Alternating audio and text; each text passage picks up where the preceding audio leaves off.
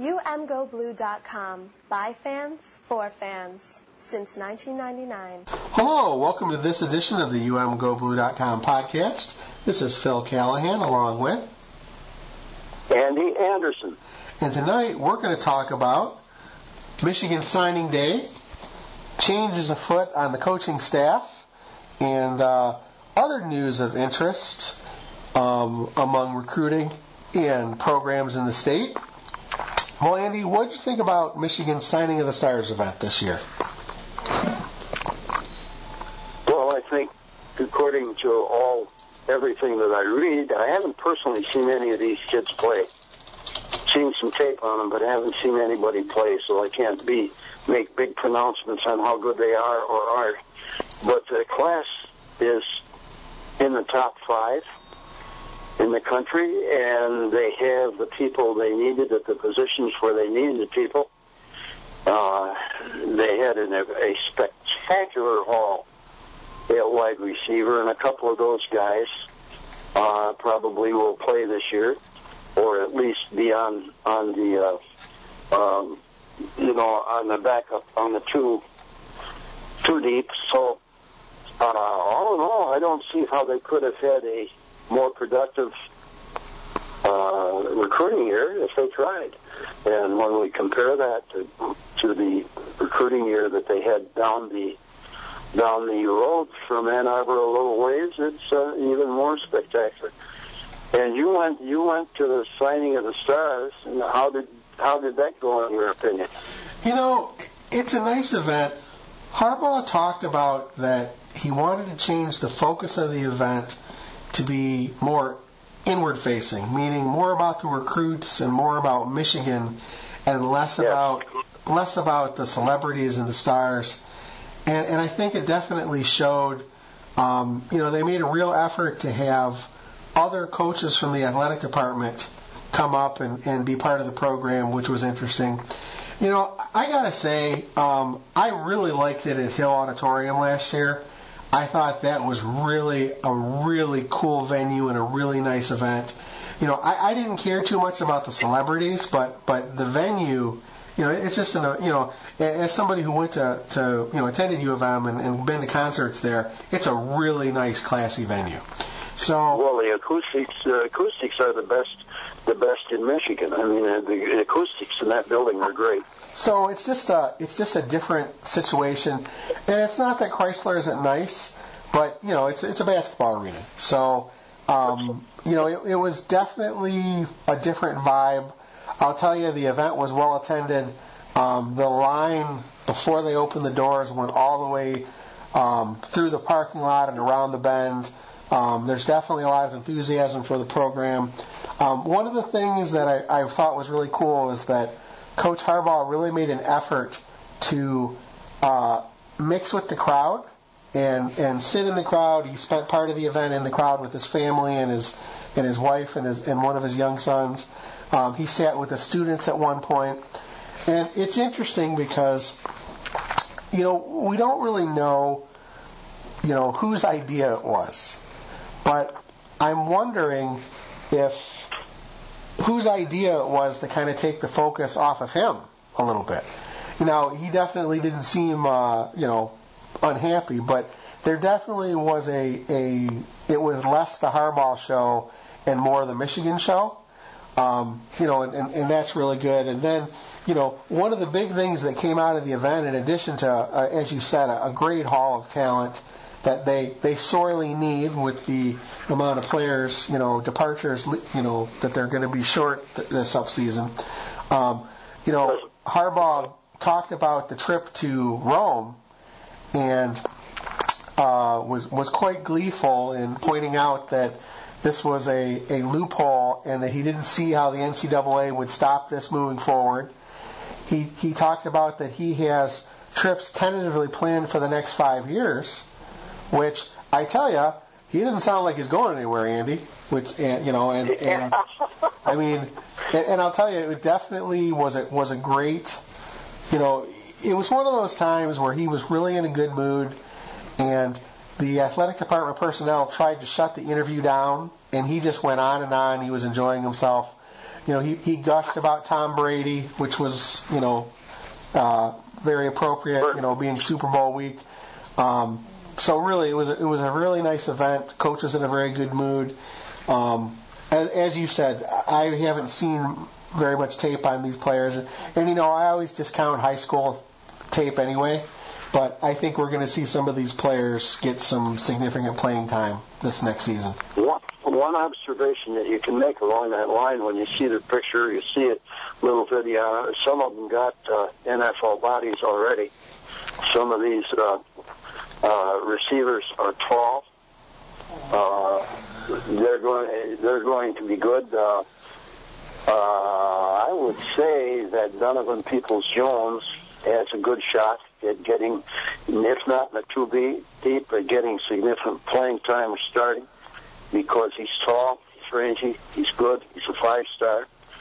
And while five stars don't necessarily always produce, at least at Michigan, especially if they're big running backs that have been running over people all the time, this guy seems to have the kind of talent that you want. And uh, a couple others, they're uh, Tarik Black is going to be a good receiver, and they got a they got a bunch of good receivers like Harris and some others that are on that played this year. Uh, if they have a defensive line that can afford to quarterback any pass protection, and I think they will, I think that'll be improved. I think they're going to modify their scheme to fit that line better. And they played freshmen before. They played a freshman this year. They played Cole when he was a freshman. Uh, and I do like the division of responsibilities between uh, uh, what's oh can't remember his name. Should it's right on the tip of my. Uh, with Frey coming in, the offensive coordinator is uh, not only going to call plays, but some of his coordinating duties are going to be halved by a quarterbacks coach and by, by the other people coming in. So they're going to split. They're going to split up the uh, the coaching duties in a way that haven't been split up before. Remember, it wasn't so long ago when you and I were sitting here talking and we were complaining about the fact that the University of Michigan did not have a quarterbacks coach dedicated to uh, a quarterback coach that was dedicated to that position only. Now they've got one. It's going to be a good one. Uh, I think they're going to be improved. I think the offensive line is going to be better organized. I think the offense will be better organized this year. Of course, I'm just leaping at that, but I think that's going to be true. So there's some things that need to be worried about for making prognostications on next year. But there are also things that are very, very good. Well, one interesting thing is the departure of um, Wheatley, and you know we we talked about during the the back half of the season that the running back play was really inconsistent. The play calling was inconsistent, and with the departure of Wheatley and, and Fisch, um, it seems like that we're getting a little bit of clarity among the coaching staff, and you know Harbaugh is not afraid to pull the trigger and well, you know he made some changes. I, I think Drevno was definitely overworked. He just had too much to do. Being OC and calling the plays, he's got a lot of work to do. Well, he's not going to have all that on his, in his uh, lap this year. He's going to have more help, and it's got to help him. I think he's a quality uh, quality coach. I was uh, a little surprised when Fisch went. I thought maybe they would uh, decide that they needed a another offensive line coach rather than Drevno, but they didn't and showed great faith in him, gave him a salary increase and all that. So uh, I think things are going to be better this year. As far as Wheatley going, though, I'm disappointed that ha- happened because I thought Wheatley did it, did have enough quality Michigan performance at running back to draw in others that wanted to do the same thing, that wanted to be the most valuable player of a Rose Bowl and so forth and so on, or the national championship game or whatever. I'm sorry that Wheatley is gone, but I think it's good for Wheatley because he'll uh, brush up his skills a little bit, uh, a little, and maybe at some point he'll be coming back. Well, we had some other drama, uh, signing day drama, and not related to Michigan, fortunately. Um, you know, it's funny. The news broke among the fans of Michigan State's one of their recruits not being able to sign because he was in jail. And I have to tell you that I actually thought it was a it was a a joke. Yeah, I did. I did.